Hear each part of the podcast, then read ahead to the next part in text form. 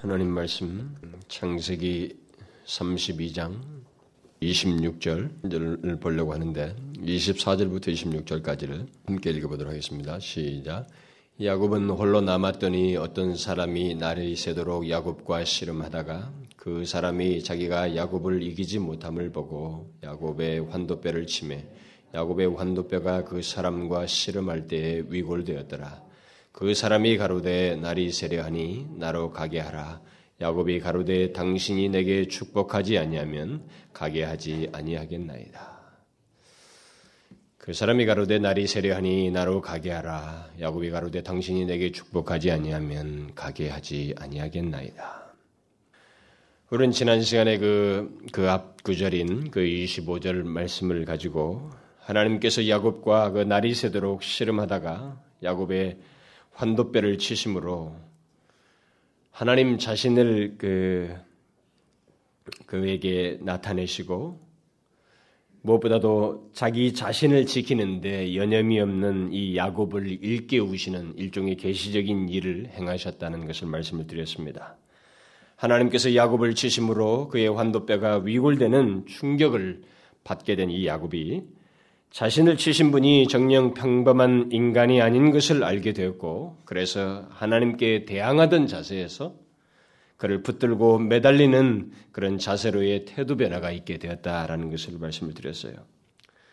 우리가 그렇게 판단하는 것은 그동안 누구인지 알지 못하고 날이 새도록 그 씨름을 하다가 하나님이 치신 이후에 그 오늘 본문에 기록된 것처럼 하나님을 붙들고 자기에게 축복하지 아니하면 가게 하지 않겠습니다라고 하는 이렇게 완전히 다른 태도를 가지고 그분에게 축복을 비는 이 태도를 통해서 우리가 그렇게 말을 하는 것입니다. 야곱이 오늘 본문과 같은 말씀을 하며 하나님을 붙든 것은 야곱 안에 분명히 어떤 변화가 있었다는 것을 우리에게 시사해 주고 있습니다. 그런 변화가 없이는 오늘 본문 같은 그런 그 하나님을 붙들고 구하는 태도를 가질 수가 없는 것입니다. 이제 우리는 계속해서 오늘 본문 26절에서 어, 시사하는 야곱의 내적인 변화의 또 다른 모습에 대해서 살펴보려고 합니다. 하나님과 야곱의 씨름은 단순히 힘겨루기가 아니었습니다. 하나님은 야곱과 인격적인 만남을 원하셨고 그를 위해서는 야곱으로 하여금 하나님을 바라볼 수 있도록 하기 위해서 위해서 그를 치심으로 일종의 계시적인 일을 하신 것입니다. 이 계시적인 일을 통해서 야곱 안에 분명한 어떤 변화가 있고 그 변화를 통해서 하나님 하나님께 그가 바른 태도를 가지고 하나님을 전인격적으로 이렇게 반응하기를 원하셨다는 것입니다. 야곱은 하나님께서 그를 치시기 전까지는 육신적인 씨름 이상을 하지 않았습니다. 그저 온 힘을 다해서 버틴 것이고 자기 자신을 지키기 위해서 애쓴 것입니다. 그러나 그는 하나님께서 치심으로 그의 엉덩이 뼈가 위골됨으로써 하나님을 붙들고 매달리는 태도를 취해야 돼 육신적인 매달림이 아니라 그의 온 영혼, 온 마음을 쏟아서 그에게 매달리는 그런 태도를 보인 것입니다. 우리는 바로 그런 모습을 오늘 본문에서 보게 되는데 그는 이제 자신과 씨름하고 있는 분이 누구인지를 알고 태도가 달라진 가운데서 그, 그분을 붙들고 매달리고 있는 것입니다. 여호와의 사자가 날이 세려하니 나로 가게 하라 이렇게 말을 하자 당신이 내게 축복하지 아니하면 가게 하지 아니하겠나이다. 그 말은 야곱 이 야곱이 어떤 사람으로 여겼던 그냥 누군가의 모르는 어떤 미지의 사람으로 여겼던 그분이 바로 하나님이시다는 생각을 했다는 것을 분명히 우리에게 말해주는 것입니다. 그래서 그는 하나님이신 줄을 알고 그분에게 이 축복을 비는 것입니다. 하나님, 하나님이신 것을 모르고 축복을 빈다는 것은 있을 수가 없습니다. 야곱은 이미 자기에게 축복을 약속하시고 그동안 자기에게 물질적인 축복을 주신 분이 바로 하나님이신 것을 과거를 통해서도 경험했습니다. 베델의 사건에서뿐만 아니라 라반의 집에 20년 동안 머물 때 그 양들의 숫자가 어떻게 불어날지를 하나님의 사자가 여호와의 사자가 나타나셔서 말씀하셨어요. 보여주었습니다. 그래서 그는 이 축복을 주시는 분은 하나님이시다고 하는 분명한 이해를 가지고 있었습니다. 그런 맥락에서 지금 그분께 축복을 구하고 있는 것입니다. 이것은 우리에게 아주 한 가지 중요한 진리를 말을 해줍니다. 우리가 축복을 구하려면 먼저 그것을 구하는 대상이신 하나님을 받아들이고 진실로 그분을 알아야 된다는 것입니다. 그분과의 인격적인 관계가 있어야 된다는 거예요. 여러분 이거 잘 생각하셔야 됩니다. 예수 믿는 사람들이 무척이도 예수를 믿으면서 축복을 원합니다. 그러나 여기서 말하는 바른 이해를 우리에게 계시해 주는 이런 바른 진리를 이해하지 못하면 우리가 원하는 구하는 그 축복은 미안한 말입니다만 미신적인 행위 이상이 될 수가 없어요. 하나님을 인격적으로 알지 못하고 축복을 비는 것은 미신적인 행위입니다. 그것은 성경과 상관이 없어요. 하나님께서 우리에게 말씀하신 내용이 아닙니다. 하나님 자신을 진심으로 받아들이지 않은 사람이 그에게 복받기를 구한다는 것은 하나님을 그저 미신적인 어떤 신으로 생각하는 것입니다. 그런 사람에게 하나님은 그들의 간구에 응답하실 리가 없습니다.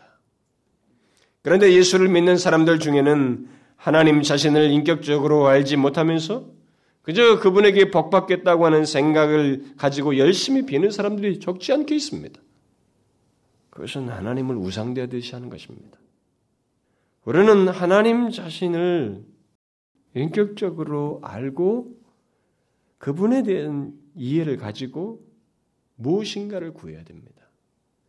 하나님과의 그런 알매 관계가 없이 무엇인가를 구하는 것은 우리 스스로를 피곤하는 것밖에 되지 않아요. 자기가 그렇게 해놓고 열심히 낸 것에 비해서 열심히 낸 것에 비례해서, 실망도 크고 공허감도 크고 오히려 자기가 지금 구한 하나님에 대한 불신까지도 생기는 것이 흔한 사례이기 때문에 그것은 이 첫 번째 문제에서 여기서 계시하는 이 문제에서 명확한 이해를 가지고 있어야 됩니다.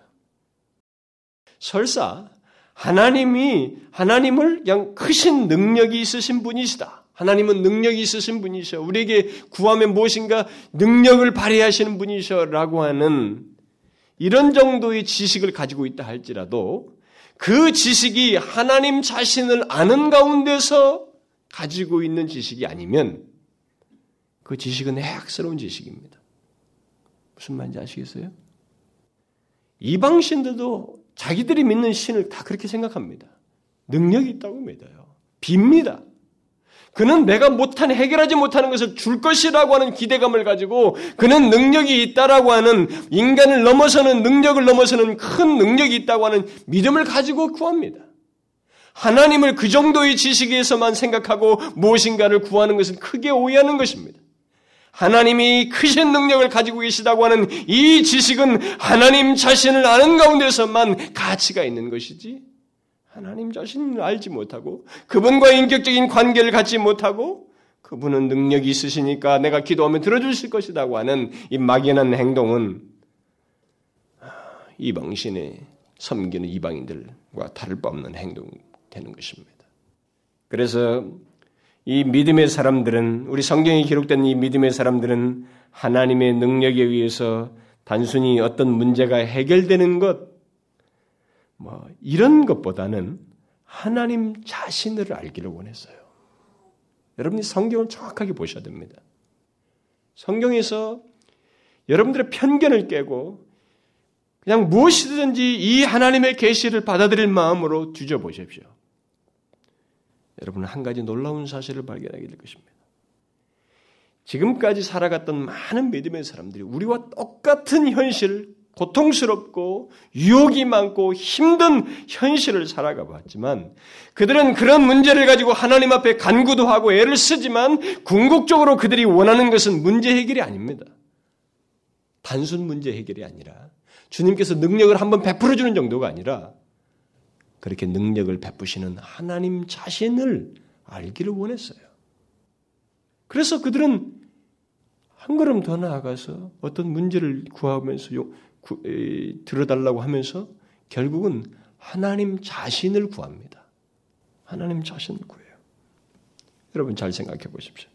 하나님 자신을 갈망하지 않으면서 그의 능력이 나타나기를 구하는 것이 있을 법하고 설득력이 있을까요? 그것은 성경과 상관이 없어요. 정녕 우리가 하나님의 능력을 덧입기 원하고 또 그로부터 축복을 받기 원한다면 먼저 하나님과 인격적인 관계를 가지고 있어야만 합니다. 다른 무엇보다도 하나님 자신을 갈망하는 그런 신앙의 상태를 가지고 있어야 돼. 주, 주님, 하나님께 대한 그런 이해가 있어야 됩니다. 이게 바른 순서이고 바른 태도입니다. 여러분들이 시편 기자들의 그 간구를 잘 살펴보시면 그들이 궁극적으로 구하는 것은 놀랍게도 어떤 자기가 처한 현실과 문제, 현실 속에서 어떤 문제와 어려움을 가지고 꺼내지만은 공통적으로 하나님 자신을 구해요. 하나님 자신을 간구의 대상으로 삼습니다. 기도의 내용으로 삼아요. 가장 중요한 내용으로 삼습니다. 왜 그런 줄 알아요? 이게 하나님이 누구인지를 알기 때문에 그래요. 주님과의 관계가 있기 때문에 그렇습니다. 주님과의 교제가 있기 때문에 그분이 누구인지를 알기 때문에 이러는 거예요. 하나님이 누구인지를 알지 못하면 그분과의 관계 속에서의 주님에 대한 이해가 없으면 그렇게 하지 않습니다.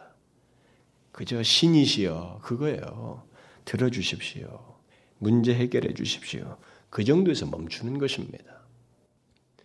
여러분들 그 출애굽한 이후에 이스라엘 백성들이 금송아지를 만들고 난 뒤에 하나님께서 이스라엘 백성들 가운데 간단한 심판을 행하시고 그들과 같이 가나안에 가지 않겠다고 했을 때 모세가 취한 태도를 한번 잘 보십시오. 모세는 하나님을 잘 알고 있는 사람입니다. 그는 하나님과 진실로 인격적인 관계를 가지고 있는 사람입니다. 그런데 그가 자신들과 함께 가지 않고 그 대신 천사를 보내어서 가나안 땅을 다 쓸어버리고 가서 너희들에게 약속한 것은 지키겠다. 너희들로 하여금 살게 해주겠다. 이렇게 말을 했을 때 뭐예요? 현실적인 문제는 해결된 것입니다. 내가 당장 급하게 생각하는 문제는 해결된 겁니다. 그렇게 해주실 것이니까. 그런데 이 사람 모세가 어떻게 합니까? 안 받아들여요. 안 받아들입니다. 이 사람은 하나님 자신이 우리와 함께 가셔야 됩니다. 이 문제를 가지고 하나님 앞에 간 거예요. 간절하게. 그래서 어떻게 합니까? 하나님이 내가 친히 너희와 가겠다. 이렇게 말씀하셔요. 놀라운 응답이죠. 그런데 더 놀라운 것은 모세가 거기서 멈추지 않는다는 것입니다. 모세는 거기서 한 걸음 더 나가서 하나님의 영광을 내게 보여주십시오. 이렇게 말합니다. 이 말은 무슨 말이에요? 하나님 자신을 내게 보여주십시오. 이 말입니다. 너는 내를 볼 수가 없다. 그러나 내가 지나가는 흔적을 볼 수 있을 것이다. 영광을 볼 것이다. 이렇게 말씀을 합니다. 결국 모세는 하나님 자신을 구했어요. 여러분, 축복은 바로 그렇게 하나님 자신을 알므로써 구하는 것이요. 궁극적으로 하나님 자신을 구하는 것입니다. 진정한 축복은 그겁니다. 하나님 자신이 함께 하시는 것보다 더 큰 축복은 없는 것입니다. 하나님께서 친히 길을 인도하시는 것보다 더 나은 축복은 없는 것입니다. 야곱은 결국 이 사건을 통해서 그것을 깨닫게 됩니다. 에서를 만나는 데 있어서 자신은 이 문제가 해결되고 나니까 이런 응답을 갖고 나니까 에서 문제에 대해서 당당하게 대처하고 이전과 전혀 다른 태도로 그를 만나는 것을 뒤에서 보게 됩니다. 그러므로 우리들이 예수를 믿어도 하나님 자신에 대한 갈망도 없이 그의 임재에 대한 사모함도 없이 무조건 내 문제 해결만을 구하는 것은 잘못된 태도라는 것을 잊지 말아야 됩니다. 그건 잘못된 태도예요. 야곱은 자기가 알지 못하는 어떤 사람으로부터 축복을 구하지 않았습니다. 지금은 알아요. 그 어떤 사람 모르는 미지의 어떤 사람이 아닙니다. 하나님과의 인격적인 접촉 가운데 그가 하나님이신 줄을 알고 그분에게 축복을 빌었습니다. 여기 하나님과 야곱의 씨름에서 중요한 것은 그런 모든 일이 야곱과 하나님 사이의 인격적인 관계 속에서 있었다는 사실입니다. 그저 그가 여기서 하나님을 붙들고 축복을 구했는데 그것을 받았다는 그런 식이 아니라 그게 중요한 게 아니에요. 하나님과의 인격적인 관계를 이 상황에서 가졌다는 것입니다. 이게 중요해요. 결국 하나님은 오랜 침묵 끝에 입을 여십니다. 야곱에게 인격적으로 대하시는 거예요. 대화를 하시는 것입니다. 날이 세려하니 나로 가게 하라. 주님은 긴 어둠 이후에 날이 세려할 때에 이 말씀을 하셨습니다. 주님께서 이 말씀을 하실 때의 야곱의 상태는 사실 굉장히 힘든 상태입니다. 그는 지쳐 있을 겁니다. 분명히 지쳐 있었어요. 그는 밤새도록 온 힘을 다해서 하나님이신 줄 알지 못하고 씨름을 한 사람입니다. 그러다가 하나님께서 그를 치심으로 몸이 몸을 지탱시켜주는 엉덩이 뼈가 위골돼 버린 것입니다. 그리고 위골되었음에도 그는 놓지 않냐고 계속 힘을 주면서 그를 이제는 다른 목적으로 힘을 주면서 그를 붙들었던 것입니다. 그런데 바로 그때 주님은 나로 가게 하라 이렇게 말씀하셨어요. 그러나 이 말 이후에 야곱이 어떠합니까? 그리고 결과가 어떻게 됩니까?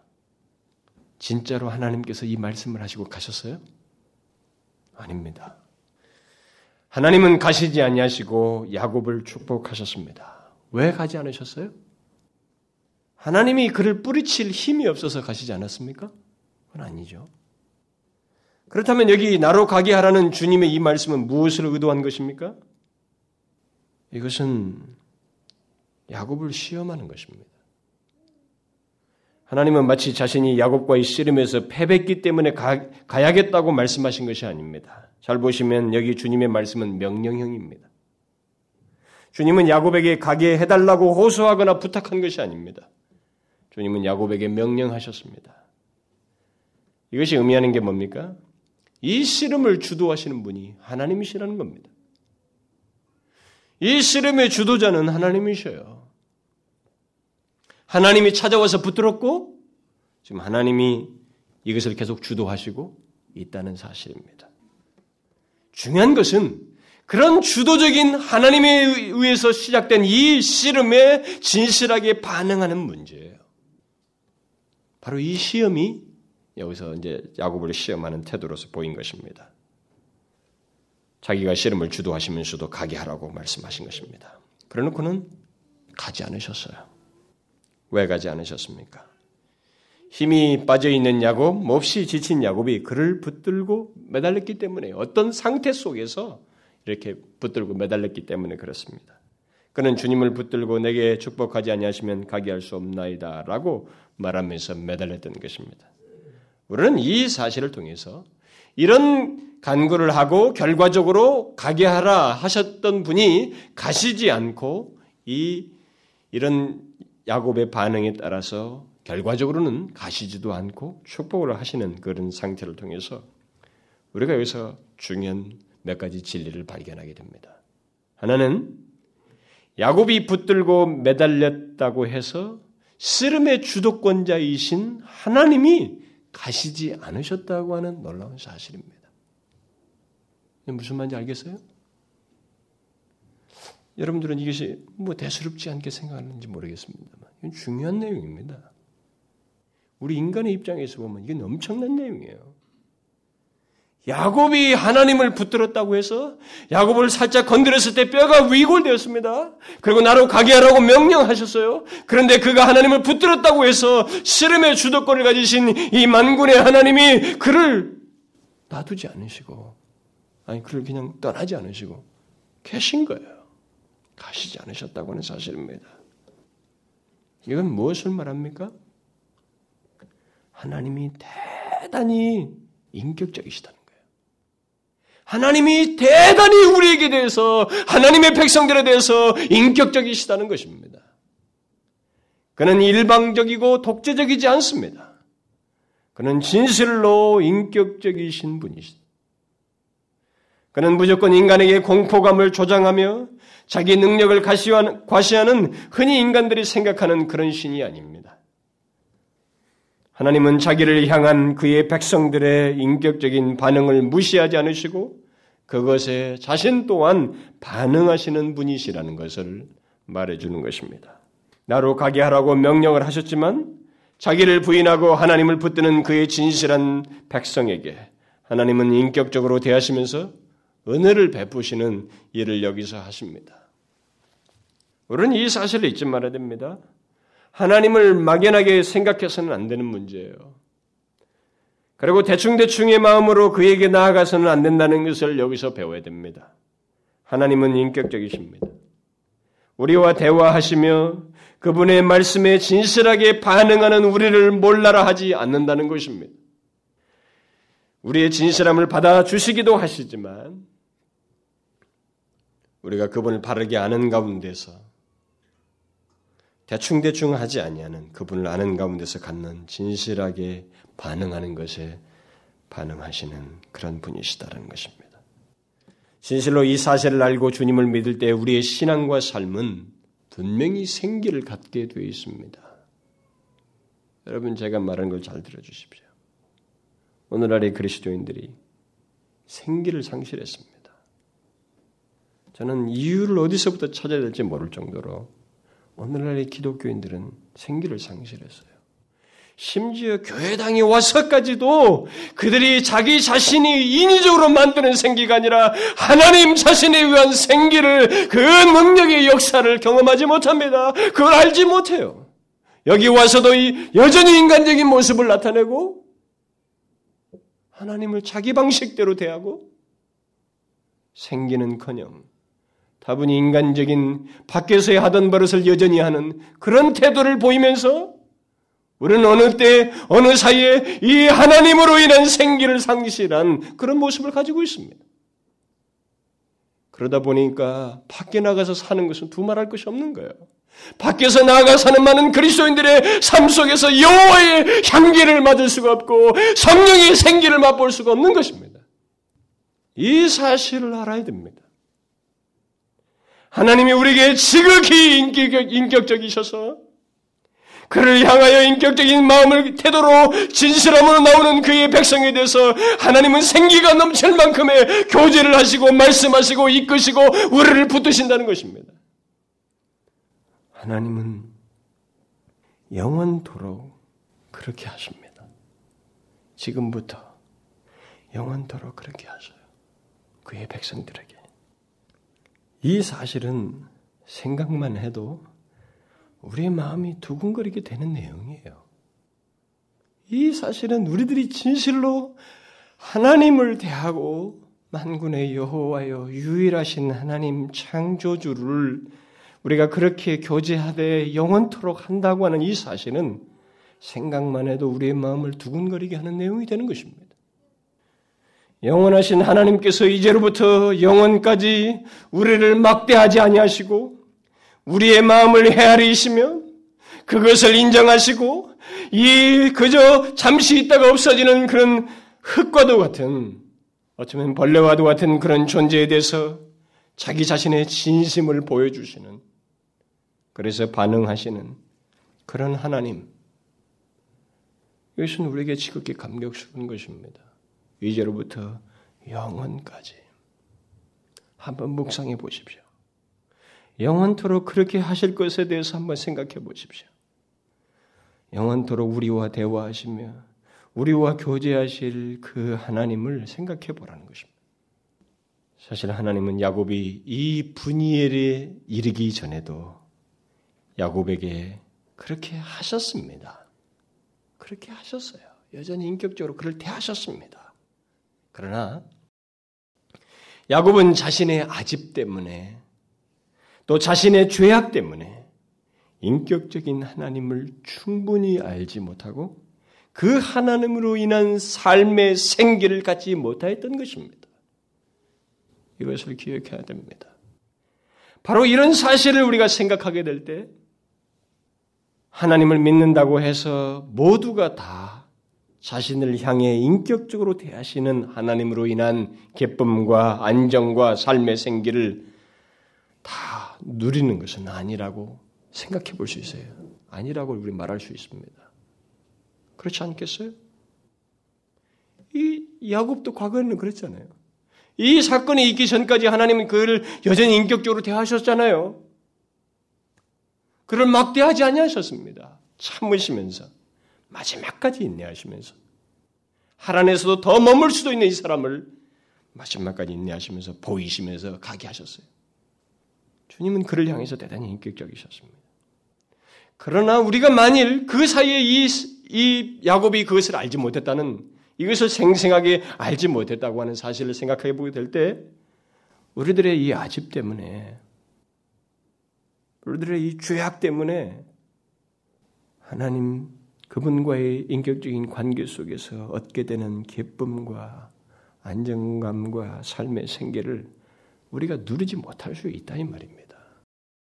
그래서 우리는 이것을 기억해야 돼요. 자기 자신 때문에 우리는 하나님과의 인격적인 관계, 와 그것으로 인한 축복을 충분히 못 누릴 수 있다는 것입니다. 못 누릴 수 있어요. 우리보다 능하시고 우리와 본질상 다르신 영원하신 하나님께서 나로 가게 하라고 우리에게 말씀하시고 그리고 얼마든지 가실 수 있는 분이 진심으로 주를 붙드는 그의 백성을 저버리지 아니하시고 인격적으로 대하신다고 하는 이 사실 한 사건으로 끝나지 아니하고 사실 과거에도 그래 했지만 현재도 그러기를 원하시고 영원토록 그렇게 하기를 원하신다는 것을 생각해 보게 될 때 지금 여러분과 저의 삶 속에서도 하나님은 우리를 그렇게 대하신다는 것을 생각하게 될 때, 이건 정말로 우리에게 놀라운 하나님의 배려입니다. 하나님의 은혜예요. 이걸 알고 예수를 믿어야 됩니다. 그냥 아무런 생각 없이 천국 티켓 따기, 따는, 따기 위해서 마치 교회당을 왔다 갔다는 그 정도의 수준에서 빨리 벗어나야 됩니다. 내가 믿는 하나님과의 그 생생하고 그분의 능력으로 살아가는 것에 대해서 알아야 됩니다.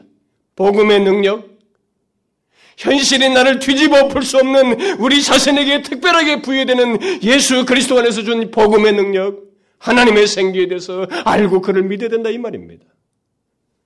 또 하나님께서 나로 가게 하라고 명령을 하셨지만 야곱이 그를 붙들고 매달리자 가지 않으신 것을 통해서 우리가 발견하는 또 다른 중요한 진리는 다소 비슷한 내용입니다만은 야곱의 입장에서 생각해 볼 때 야곱이 하나님께 가시지 마시라고 이렇게 붙들고 있고 또 그의 붙듦으로 인해서 하나님께서 가시지 않을 수 있다는 것. 그러니까 무턱대고 하나님께 매달린다고 그래서 되는 게 아니지만 무조건 하나님께 축복을 구하는 행위를 행위를 하면 하나님께서 붙을 수 있다는 것이 아니라 야곱의 그 현재 상태처럼 하나님께 하나님 앞에서 자기 자신을 굴복시키고 하나님과의 인격적인 관계 속에서 그를 붙들 때 또 모세가 하나님을 알고 그분과의 교제 속에서 그를 붙들 때처럼 하나님을 간절히 붙들 때 하나님은 우리를 위해서 멈추어 서신다는 것입니다. 무엇인가 그 다음의 일을 하기 위한 마음의 뭐 태도를 우리에게 보이신다는 것입니다. 여기 다, 야곱이 당신이 내게 축복하지 아니하면 가게 하지 아니하겠나이다라는 이 말을 언뜻 이 문장만 살짝 빼서 어, 인용을 하면 마치 좀 경솔하게 보일 수도 있어요. 경솔한 것 같고 아직도 자기 중심적인 생각을 가지고 하나님께 무엇인가를 요구하는 것처럼 보입니다. 그러나 이 장면에 대해서 호세아 선지자가 말한 것을 보면 그렇지가 않습니다. 호세아 선지자는 야곱이 이 여호와의 사자에게 울며 간구했다고 기록하고 있습니다. 야곱은 그동안 강인하게 자기 자신 자기의 삶을 살아온 사람입니다. 20년 동안 라반의 집에서 아침 저녁에 잠을 제대로 자지 못하면서 그 많은 양들을 지킨 사람입니다. 어쩌면 그동안 그는 별로 울 일도 없었을 것입니다. 그는 하란, 하란으로 가기 전에도 70의 인생을 자신감을 가지고 자기 뜻을 이루면서 살았던 그런 사람입니다. 그리고 하란에서 70, 77세죠. 77세부터 97세까지, 이 70대부터 90대까지 이 하란에서 살면서 뭐 자기 자존심도 허락지 않았을 거예요. 이 우는 문제에 대해서. 그러나 그는 97세에 이 분이엘에서 하나님을 붙들고 울며 절규하고 있습니다.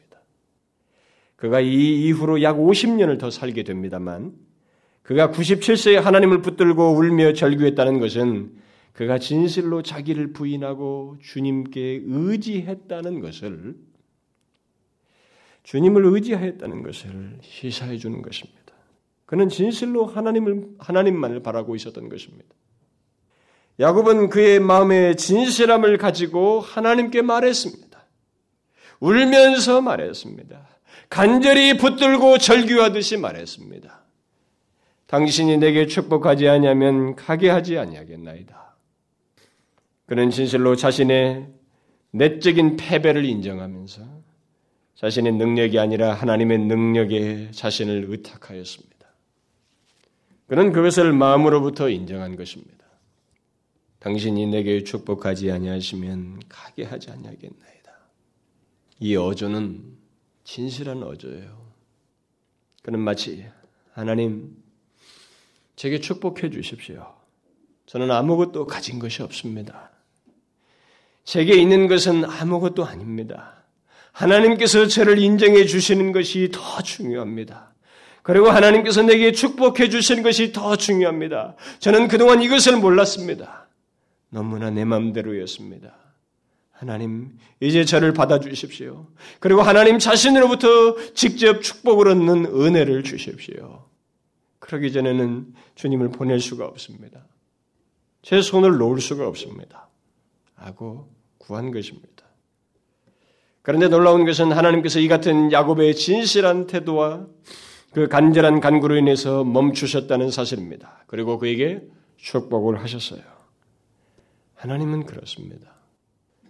하나님은 그를 향해서 진실함으로 나오는 그의 백성을 위해서 멈추어서서 은혜를 주시고 축복을 하시고 그에게 가장 필요한 것을 허락하시는 지극히 자비로우신 하나님이시라는 것입니다. 그런데 우리는 여기서 이 같은 야곱의 태도 이후에 하나님께서 야곱을 축복하셨다는 사실을 통해서 한 가지를 연관지어서 더 생각해 보지 않을 수가 없습니다. 그것은 하나님의 믿음 테스트입니다. 하나님은 엉덩이 뼈가 위골되어서 자신에게 매달리는 야곱에게 곧바로 축복하지 않았습니다. 그동안에 밤새도록 씨름한 걸 생각하면 뭔가 인정할 만한 것이 있고 봐줄 만한 것이 있을 것 같은데 곧바로 축복하지 않았어요. 오히려 하나님은 그냥 가시겠다고 말씀하셨습니다. 나로 가게 하라. 이렇게 명령하셨어요. 그러나 결과를 보면 하나님은 가시지 않으시고 그를 축복하셨습니다. 그러면 그 과정에 무엇이 있었어요? 야곱의 믿음의 행위가 있, 이 믿음의 행동이 있었던 것입니다. 야곱의 믿음이 표현되고 있었어요. 여러분 하나님의 축복은 무작위로 베풀어지지 않습니다. 하나님의 은혜와 축복이 아니면 안 된다고 하는 믿음을 가진 자에게 축복이 허락되는 것입니다. 이걸 기억하셔야 됩니다. 그런 태도가 없이 일종의 축복이라고 할 만한 것을 받는다면 인간은 분명히 하나님을 오해할 게 뻔합니다. 그를 인격적으로 생각지 않냐고 단순히 능력이 있으신 분, 그저 자기를 도울 수우신 정도로밖에 생각하지 않을 것입니다. 말은 그렇게 하잖아도. 그러니까 하나님을 축복이라는 단어로만 이, 이게 연관시켜서 계속 생각하는 사람들 있잖아요. 그건 문제예요, 여러분. 옳지 않습니다. 옳지 않아요. 하나님의 진정한 축복, 우리의 영혼에 하나님 자신으로 채워지는 축복은 야곱 같은 굴복과 믿음이 있는 자에게 허락되는 것입니다.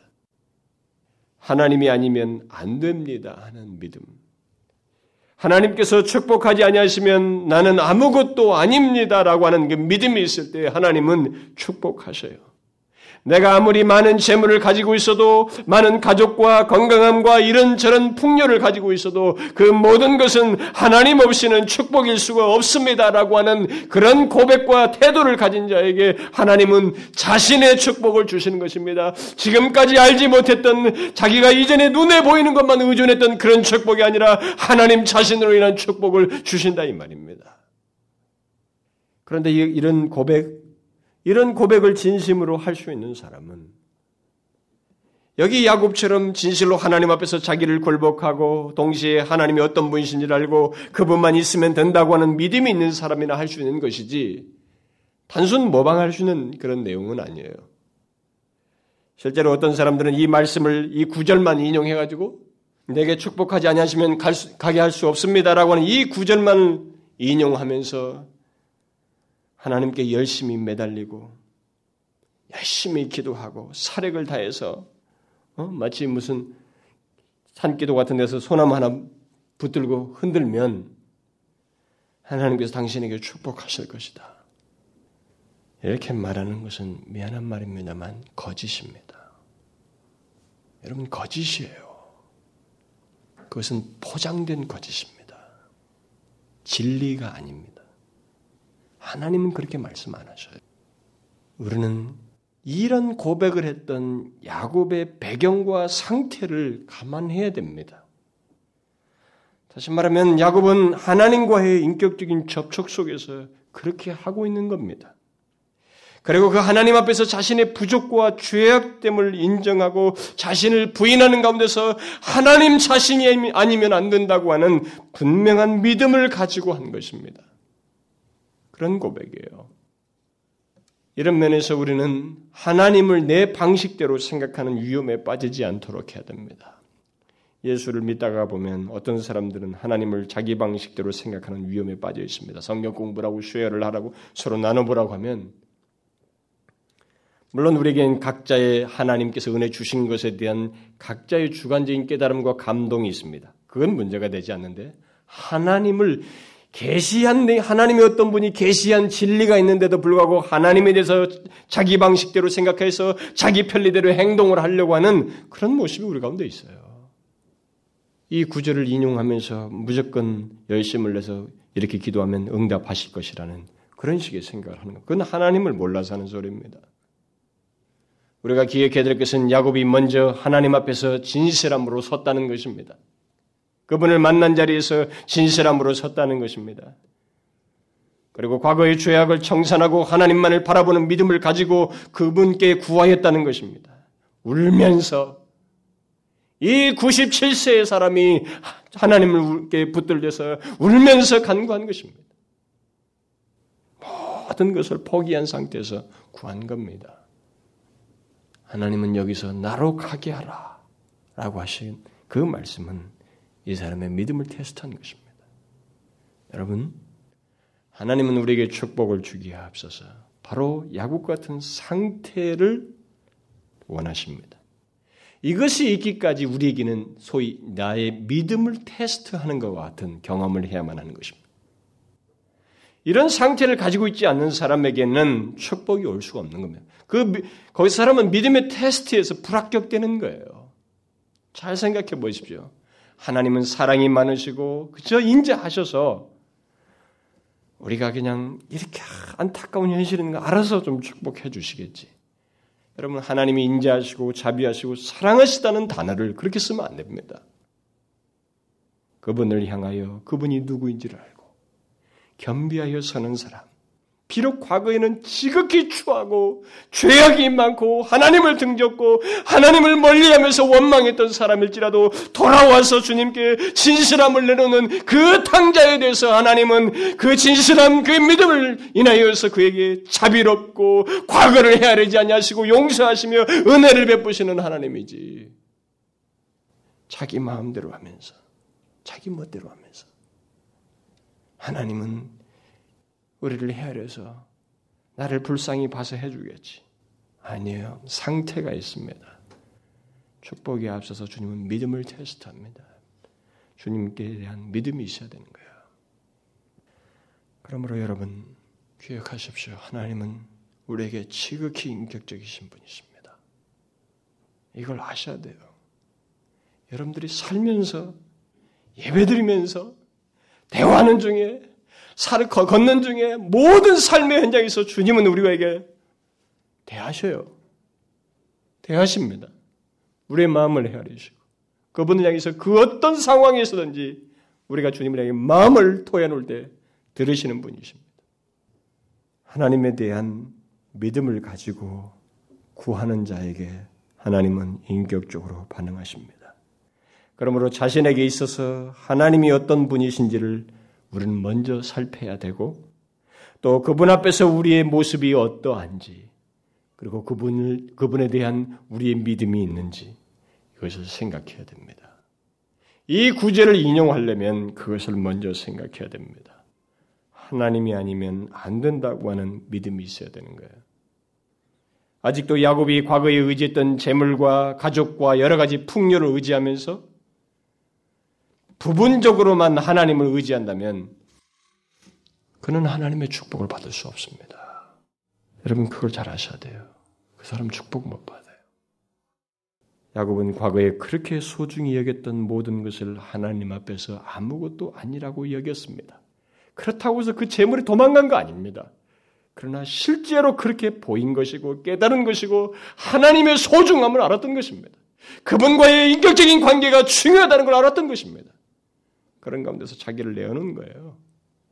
굴복시킨 것입니다. 그러면서 울면서 하나님이 당신이 내게 축복하지 아니하시면 저는 아무 의미가 없습니다. 저는 끝장입니다. 그래서 가게 할 수가 없습니다. 내게 축복해 주십시오. 라고 구했던 것입니다. 여러분, 하나님의 축복은 우리에게 크게 열려 있습니다. 하나님은 우리를 축복하시고 우리를 더욱 하나님과 함께할 성숙한 자녀가 되기를 원하셔요.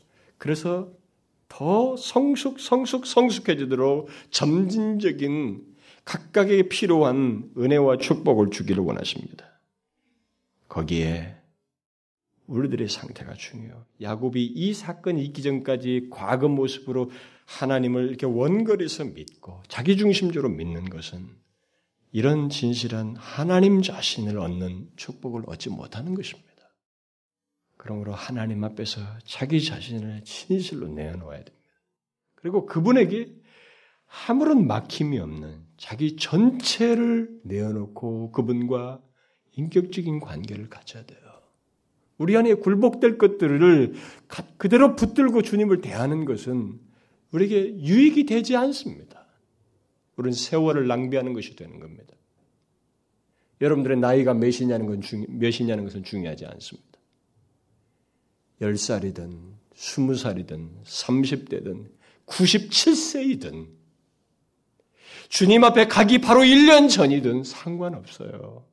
그 사람이 하나님의 진실한 축복을 얻기 원한다면 그리고 하나님 자신과의 그 은혜로운 인격적인 관계 속에서 살기를 원한다면 그 가운데서 생명의 생계를 가지고 살기를 원한다면 여기 야곱처럼 이와 같은 상태 속에서 주님께 구해야 됩니다. 간절히 믿음을 가지고 깨어진 그런 상태 속에서 말입니다. 그런 상태 속에서 이런 간구를 들으십시오. 하나님, 저는 아무것도 아닙니다. 주님이 없으면 저는 안 됩니다. 주님께서 내게 축복하셔야 됩니다. 주님이 계시면 저는 전부를 소유한 것입니다. 제게 축복해 주십시오. 그렇게 하나님 앞에 구하십시오. 기도합시다.